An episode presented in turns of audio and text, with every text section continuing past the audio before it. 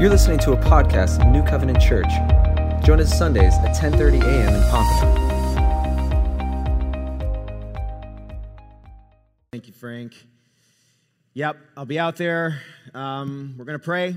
We took a, a season uh, a month ago of 21 days of prayer and fasting, and we said it. We weren't just to stop praying that week or that month. We were to find other opportunities for us to engage in meaningful prayer ministry.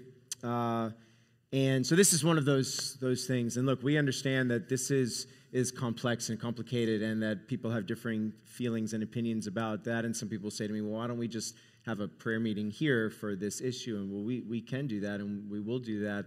Um, presence impacts things. I, I believe presence matters. Uh, this is definitely a biblical truth that we see all throughout Scripture that um, we, you know, we, we lay our hands on people when we want to pray for them. We, we approach the altar at times. We, we go to places to pray for and speak for um, the hurting and the broken. And so this is one of those opportunities that we have uh, very low pressure. It's a low barrier to entry. And if you want to join us, please come. And if you don't, pray for us uh, from where you are and where you do feel comfortable. And it will be, I believe God will, will meet us in some powerful ways. Um, open up your Bibles, please, to Second Corinthians chapter 4. We are going to be studying this passage of Scripture again. We've been in it for a few weeks now, looking at the Apostle Paul kind of zooming in on this, this short section of scripture where, where Paul highlights for us some very specific troubles and conditions that we tend to find ourselves in. And so we're going to look at this once again and pull out, I believe, ways that we can process the craziness of life. That's the reality, man. In all of it, we need we need help for this, for this world, for this life, and we need to do it well. So let's stand together as we read God's word. This is Second Corinthians chapter 4 verse 7. But we have this treasure in jars of clay to show that the surpassing power belongs to God and not to us. We are afflicted in every way, but not crushed, perplexed, but not driven to despair, persecuted, but not forsaken, struck down, but not destroyed, always carrying in the body the death of Jesus, so that the life of Jesus may also be manifest in our bodies. This is the word of the Lord. God, use your word to change us, shape us, impact us today. In Jesus' name we pray. Amen. Amen. Amen. so I have. Um, I think I've, I may have shared this with you at some point or another. I know about a year and a half ago I, I shared this with you, but we forget things, right? So I, have, I have a condition that for my life, it's, you know, I've, I've found it to be uh, pretty important and impacting and serious. Um, it is called deuteranomaly. Do you know what that is? Called Deuteranomaly. Yes, I'm teaching you new things today. It is moderate color blindness. It's moderate color blindness. Okay, so it's not that serious. It's really not as, as serious as maybe I made it out to be, but it, it definitely has impacted my life in some really interesting ways over the years. I have this like red green deficiency, so I'm not like so this, this has been like the source of a lot of jokes for friends and for family, you know, only as, as, only friends and family can do with your weaknesses. They, they highlight it and exploit it. But um, th- this is it's not like I see in black and white, right? I, I, I can see some color, but this, uh, th- this I didn't figure this out uh, about myself until like my senior year in high school. I was um, working on getting military scholarships, working on academy appointments, things like that. And I had to do physical. And so one of the physical elements was an eye test, right? Uh, you go to the eye doctor. And so the eye doctor, all of a sudden, he pulls out this little book. And if you've been to the eye doctor, I don't know if you've ever seen this, but they pull out a little book and it has a bunch of circles. And it looks like this. Okay?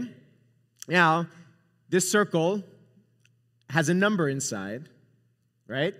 I can see this number, right? It's the number 23. No, I'm just kidding. It's it's it's 12, okay? And so I remember this very clearly. I was like, "Oh, this is easy." Right? Then he pulled out another circle. And I went, "I don't I don't see anything." All I see is a bunch of dots. All I see is a bunch of circles. What are you showing me? And then he pulled out another circle. And I was like, well, if this is even worse than the one before, I don't, I don't know what I'm supposed to see. I don't know if there's an airplane in there or what. Pulled out another circle. Like, okay, this is just going from bad to worse. I can't see anything in these. Who can see the number in there? Get out of here. You guys, you know what? There's no way to prove it, and I think y'all are just messing with me. Um, you're in church. You're not supposed to lie when you're in church. I can't, I can't see the numbers.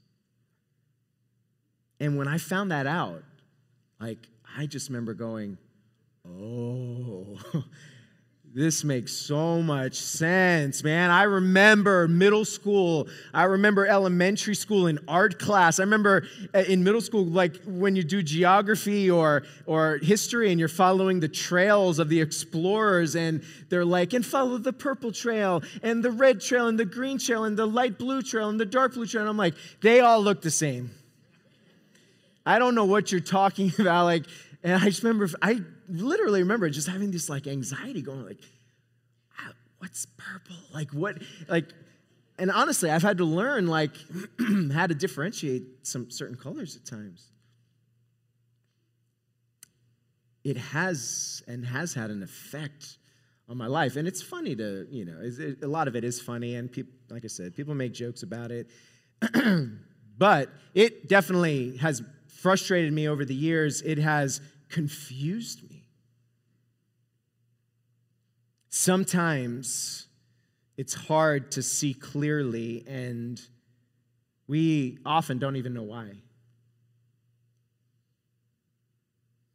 We have trouble seeing clearly, and we often don't know why we have trouble seeing clearly. We, we find ourselves, all of us find ourselves not seeing things clearly. We think we see things clearly, that's for sure. We are very confident in our ability to see and to process information and think we know exactly what's happening. When in reality, most of us are just doing the best we can, and we, we sometimes see things very, very clearly, and oftentimes we see things not so clearly. See, we're looking at the circle. We're looking at the circle and we see uh, all these spots of color and think that that's all there is. When in reality, there's so much more going on. There's, there's, there's new life, there's other life going on inside that we have no idea. That we didn't know there was a number inside. We didn't know that there's a letter inside. We literally cannot see it. And so it's not our fault at times. Like we, we think we see clearly, but something is wrong and we can't see what's going on. And it's it's it's blindness. And it can be frustrating. And we're so sure, and we're like, look, I'm telling you, it's like if I was telling you, like that, those last three circles, like, look, it's just a bunch of color spots. And 90% of you are going, no, man, actually, there's a lot more going on. I'm like, you are out of your mind.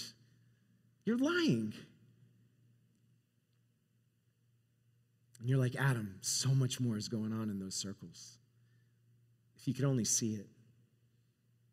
See, and here, here's the thing, and this is something that can change our lives. This is the thing that will change all of us if we can, no pun intended, see it, grab a hold of it. See, we, the problem isn't the blindness. The problem is not acknowledging the blindness. The problem isn't the blindness, the problem is not acknowledging even the possibility of blindness. We think we're so sure that we see it and we see it clearly. But often we're blind. We're blinded. We all, we all have the things in our lives that, that handicap us a bit, right? That, that weaken us, make it harder to see the reality or distort how we see reality. We have things in us, and I'm not talking about, excuse me. Can you pass?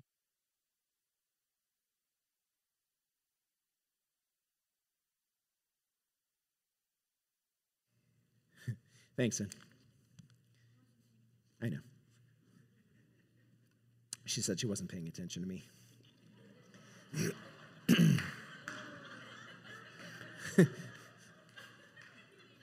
I know.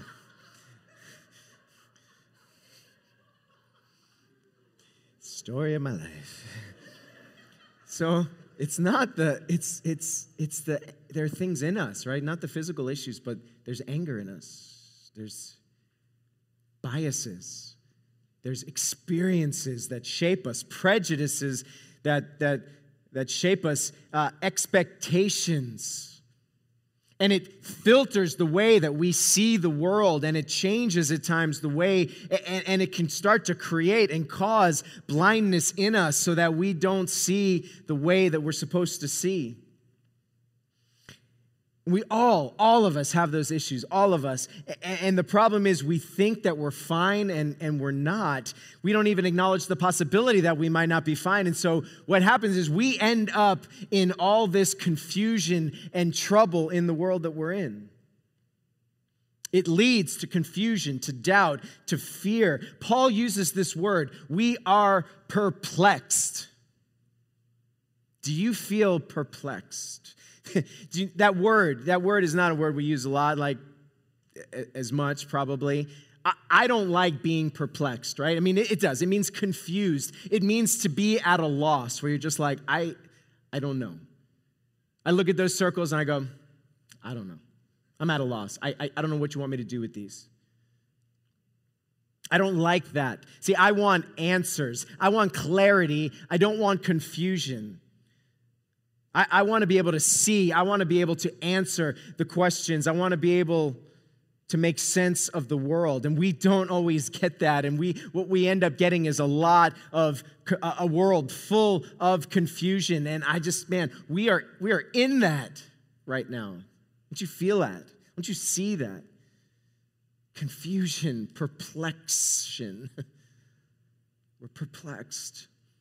I think this may be the most confused and perplexed I've been in my life. I'm not super old, but I'm old enough to have seen a few things, and I just walk around daily, scrolling through news, scrolling through social media, just walking around, watching people, watching the world, and just going, man, this is this is as hard as it's been.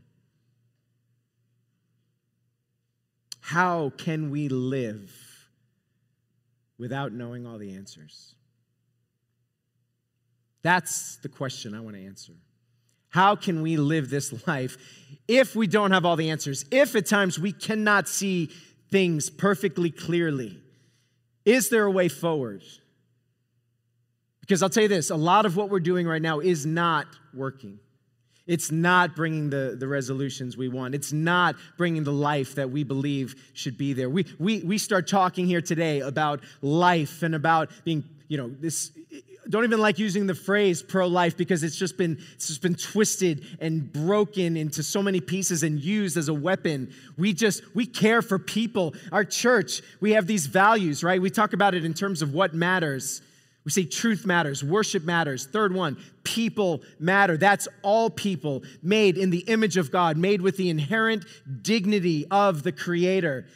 From the time of conception to the time of death. And so we don't want to wash over any portion of that life. And at the same time, we recognize how hard it is to address these issues.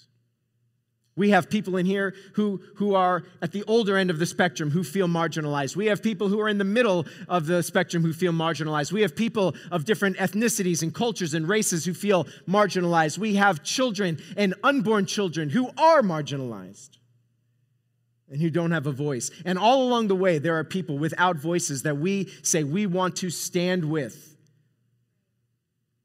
And yet we can't do it all at the same time, and we will do it imperfectly every single time, but it doesn't mean that we stop trying.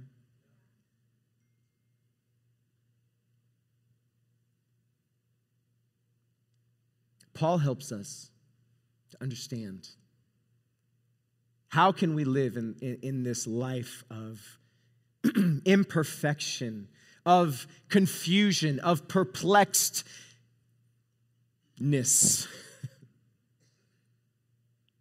See, he's, he's writing this letter to the Corinthians, right? This church that was a mess. This church was a mess. He started the church, he loved the church, he built the church, he left the church, and then the church became a mess. And he's looking back and looking at all the issues and writing to them and saying, like, ah, guys, we, we, need to, we need to get back to some basics here. We need to stop doing some of the things that we're doing. And one of the teachings, one of the things that started getting into the church was if life gets hard, if bad things start happening to you, then that means God has left or God has not blessed any longer. And they even looked at Paul's life because he went through so many hard things. And they said, they looked at him and were like, Paul, so many crazy things are happening to you. We think God's left you. you imagine? You like start the church, you, you're just, the, you have all the authority of God on your side, and you leave, and they're like, man, Paul, you, you're having a tough day. You're having tough times. We, we don't think God is really with you anymore, so we're going to we're going to change things up. so he's writing back and he's saying, No, it's not like that. It's not just because bad things are happening doesn't mean that God is left. Actually, bad things are happening often as a proof that God is still working and God is doing something because he wants to rip us from the, the, the illusion that comfort in this life is what it's all about. All we have to do is look to Jesus and say, like, He came into this broken world, lived a hard life full of affliction and trouble. And then finally, his life ends, his physical human life ends on the cross because of us. And he suffered every kind of injustice. And yet it was all with purpose to show that God is powerful and he works through the difficulties of life, the afflictions, the perplexions, the persecutions, the striking downs.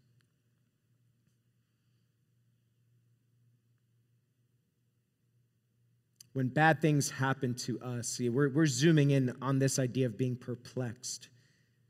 When, when when difficult things happen to us, we become perplexed. We go through tough times, we become perplexed, right? It, it's, it's this word that, that means we're, we're, in doubt. We start to, we start to doubt things. We're confused, to, to be at a loss, puzzled at things that you just don't understand, puzzled at things that aren't stable.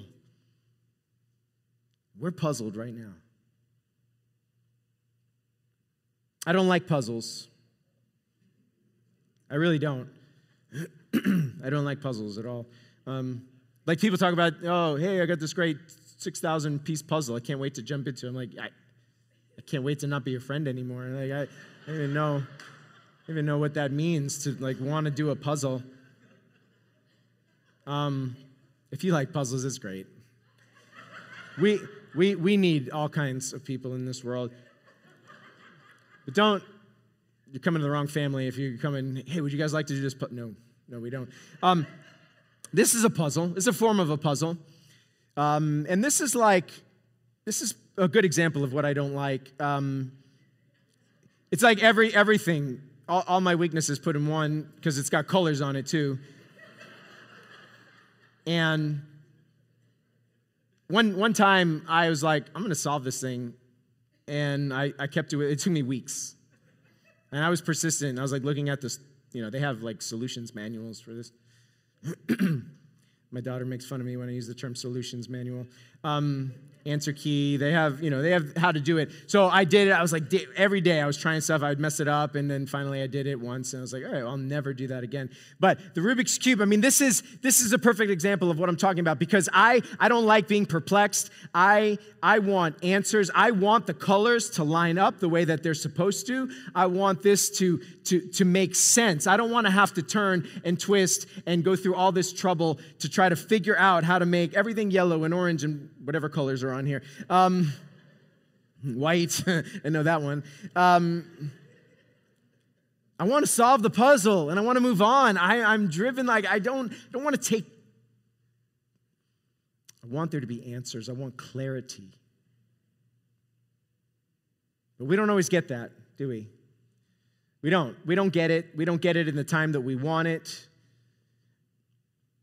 I want full agreement not just with the colors on this, but I want full agreement with people. I want people to see as clearly as I think I see, and I want us to, to understand each other, and I want us to get along, and I want everything to line up so that we're all moving in the same direction, believing the same things, seeing the same things in the same way. And that is you know a way for me to think like okay that's how we're going to move forward but that is just that that's not going to happen that's never going to happen. And the question is can we move forward together without having perfect agreement and perfect understanding of all the things? Because look it's just not going to happen.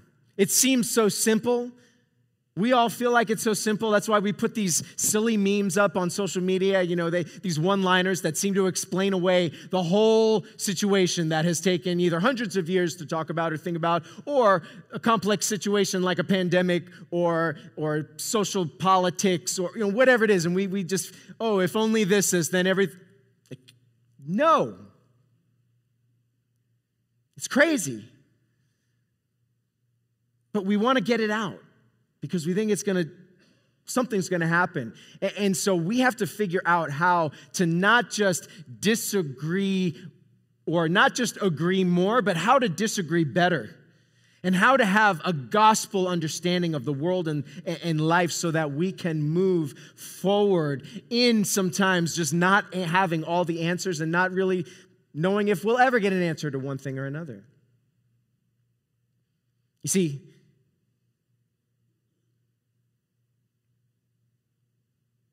When strange and difficult things happen to us, we get perplexed. And what happens is we start to disagree more and we start to disagree worse and we are polarized and we fight and we go through all this craziness to try to get our way when usually our way has very little to do with what God wants or who He is. It's just, it's an agenda, it's an ideology. And so we, we, we look at our world right now and all the issues that we're dealing with and we're just all over the map and so hard to find agreement on anything. And we don't understand. And what does that do to us when we experience this kind of confusion? What happens when we see the circles but we don't see the numbers inside? We it, it leads us into places that we don't want to go.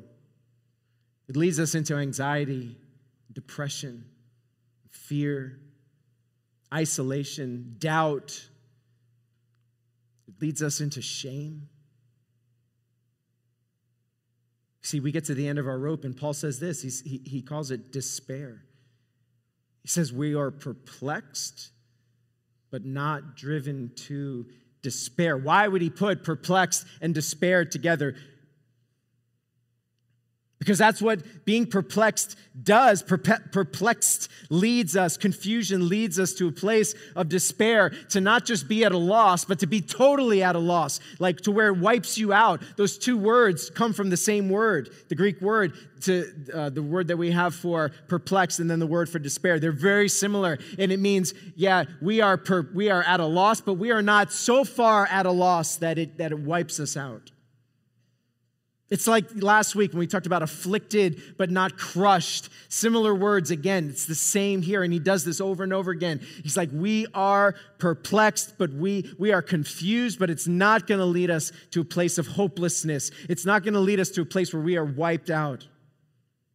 Because we have a place to go with our confusion, with our perplexedness. There's hope. We don't need all the answers. We don't have to have it all figured out. See, Paul, Paul understood this. He, he wrote this earlier in Second Corinthians. Look at what he says.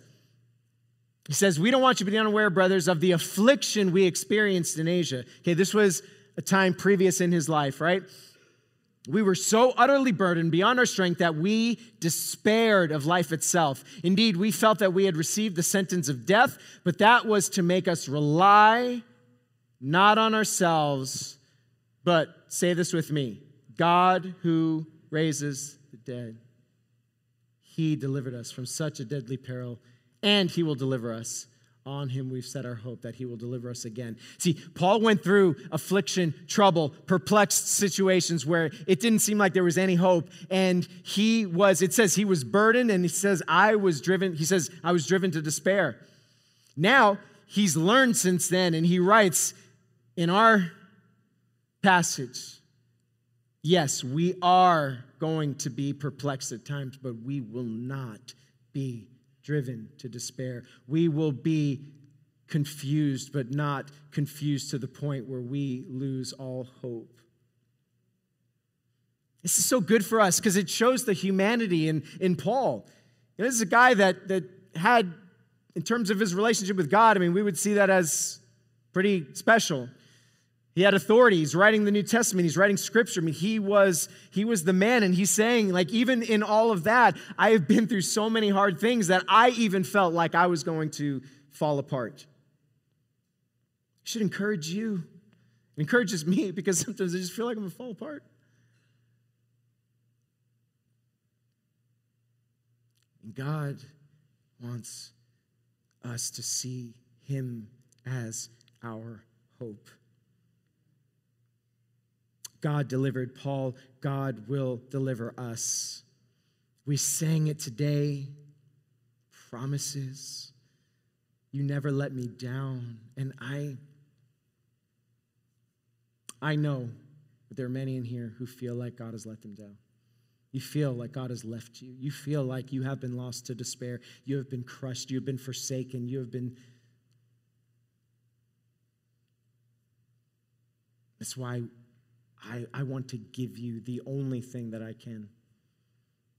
The only thing that we can stand on when we talk about God is our anchor. Do you understand? He, he anchors us into the ground. So when these waves come and the wind comes and wants to blow us over and make us feel like He has left us, He is anchoring us. And He's the only one that we can hold on to. Because listen, the winds will come. It's not a matter of if you are godly enough, then you will be spared from the wind and the rain and the waves. No, no, no. It's that if God has you, if He has pursued you, He has saved you, you will be protected in the rain, in the storm, in the waves. That's our hope.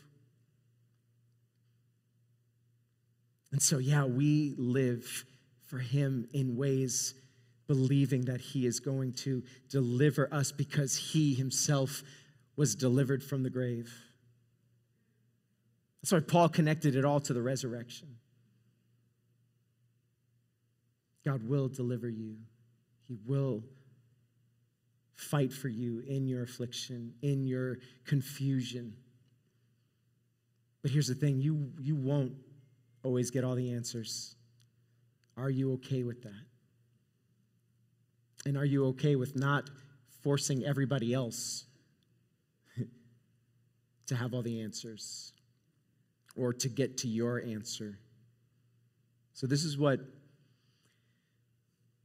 this, this is meant to give us comfort. We say it each week.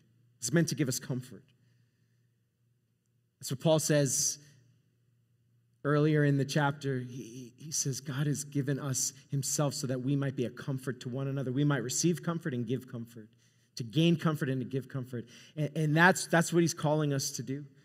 That's why we are going out to pray for life. We're going to walk. We're going to we're going to we're going to we're going to tangibly display that the God of the universe is the God of comfort who heals us in our affliction.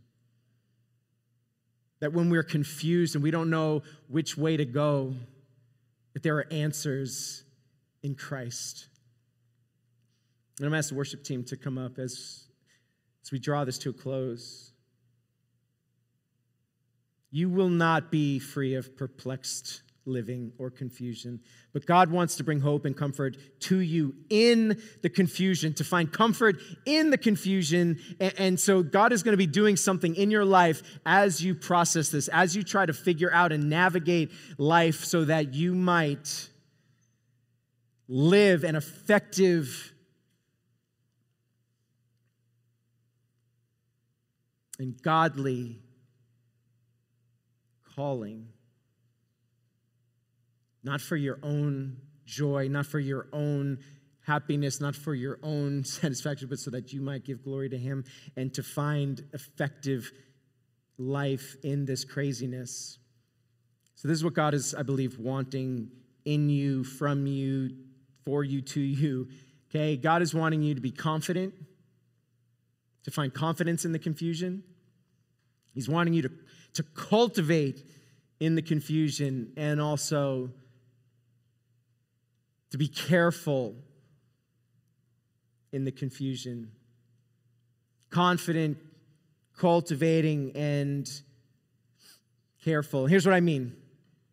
As as I see it in, in Scripture. Look, you may not have all the answers. You won't have all the answers in the things that are going on in life, but God does, and we can be confident in that. See, we see a God of the universe that knows everything, that sees everything. That is why we are here, right? We're, we're, we are not the center of the universe. He is the center of the universe. And so when all the craziness comes in this life, we can be confident, we can be sure He is with us, that He is working. Even when it seems like everything's falling apart, He is doing His work. And so, yes, we are perplexed, but we are not driven to despair. We are perplexed, but we're not left alone to figure it out. Paul was so confident, not because he lived without suffering, but because the suffering he experienced was pointing him to something greater.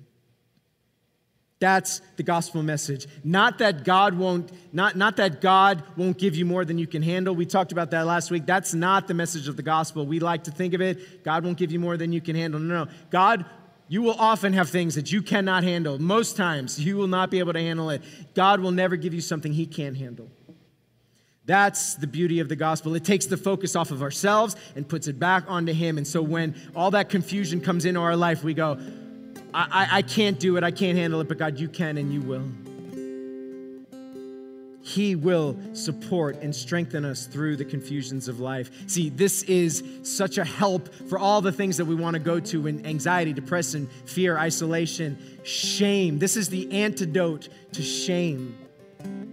We want to often just feel shame about the way we've lived. Often surrounding abortion, there's just so much shame put on a, a, mother who has done this or a father who has allowed this to happen. That we want that to be the complete opposite experience for anyone in here. If you have ever experienced an abortion, either directly or through family members or some, some method, we, we want you to know that there is life and there is hope and healing and forgiveness and that there is no condemnation in Christ. There is no shame.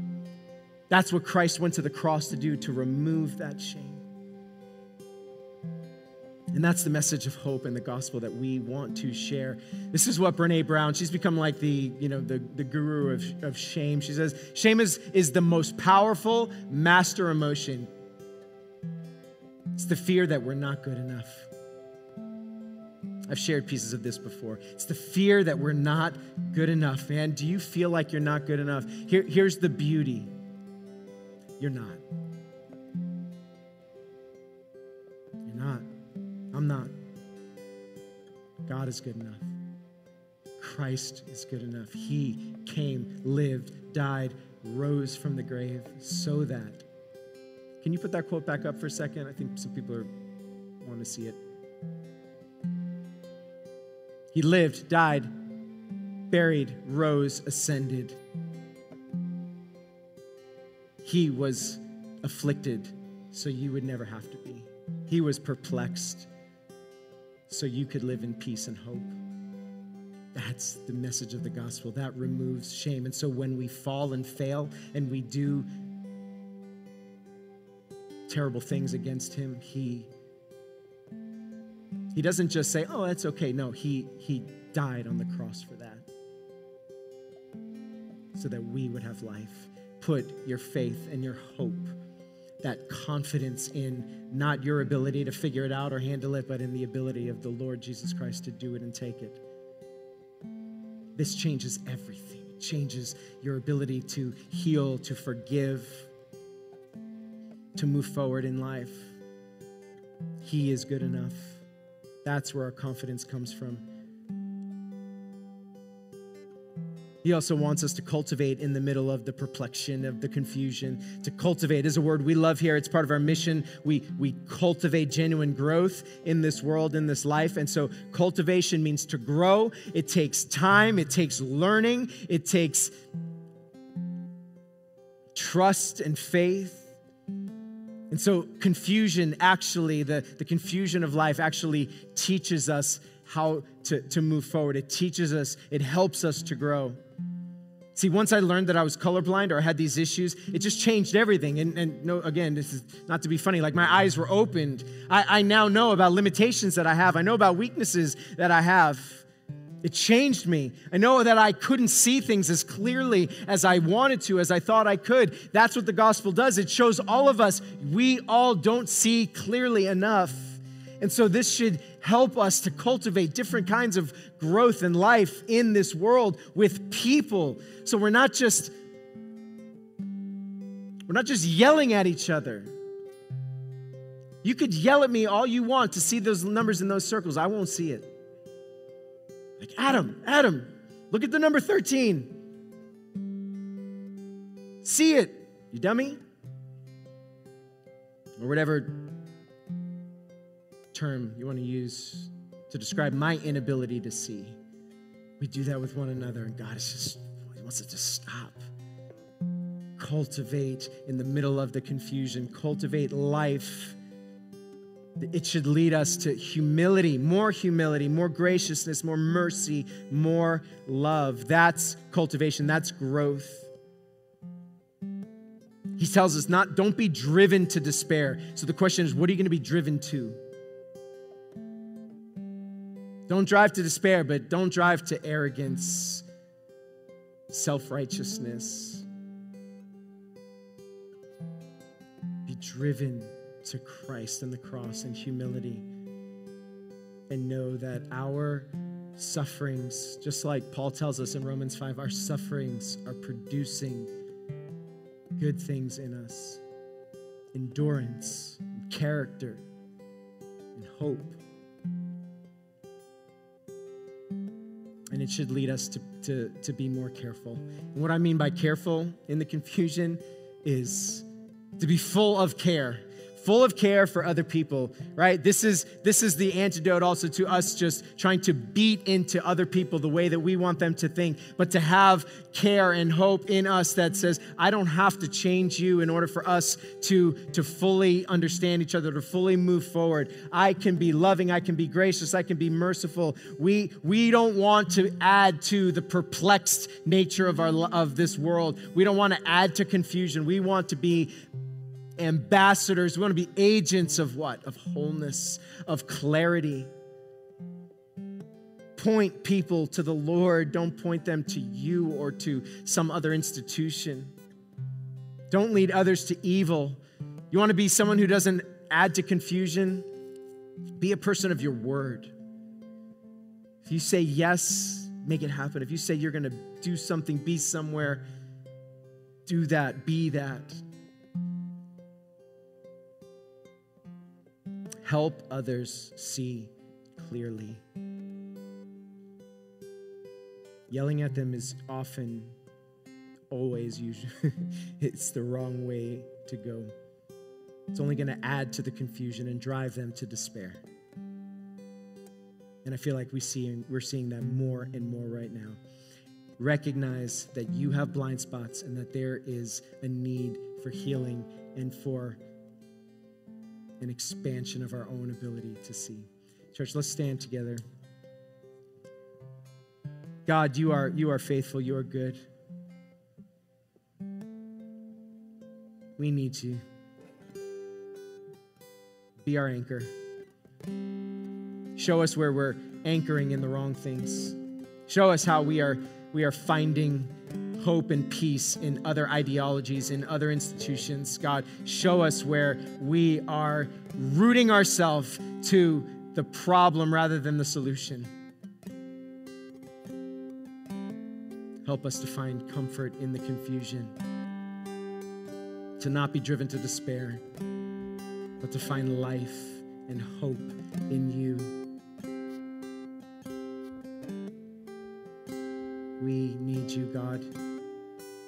For those who have never put their faith in you, Lord, today, let, let it be the day. This is an opportunity for anyone in this room who has not accepted Christ as their Savior to, to go to Him and say, I, I, I've been living a life of shame. I've been living a life of fear, anxiety, depression, guilt, all of it. God, would you help me? Would you forgive me of my sins? Would you take all of my shame and give me the gospel? Give me you. Help us, Lord. All it takes, my friends, is just a simple declaration with your mouth to say, Lord Jesus, save me. I believe that you are the Son of God and that you can forgive my sins. Become the Lord of my life.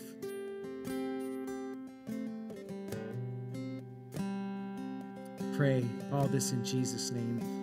Amen. Church, let's sing together.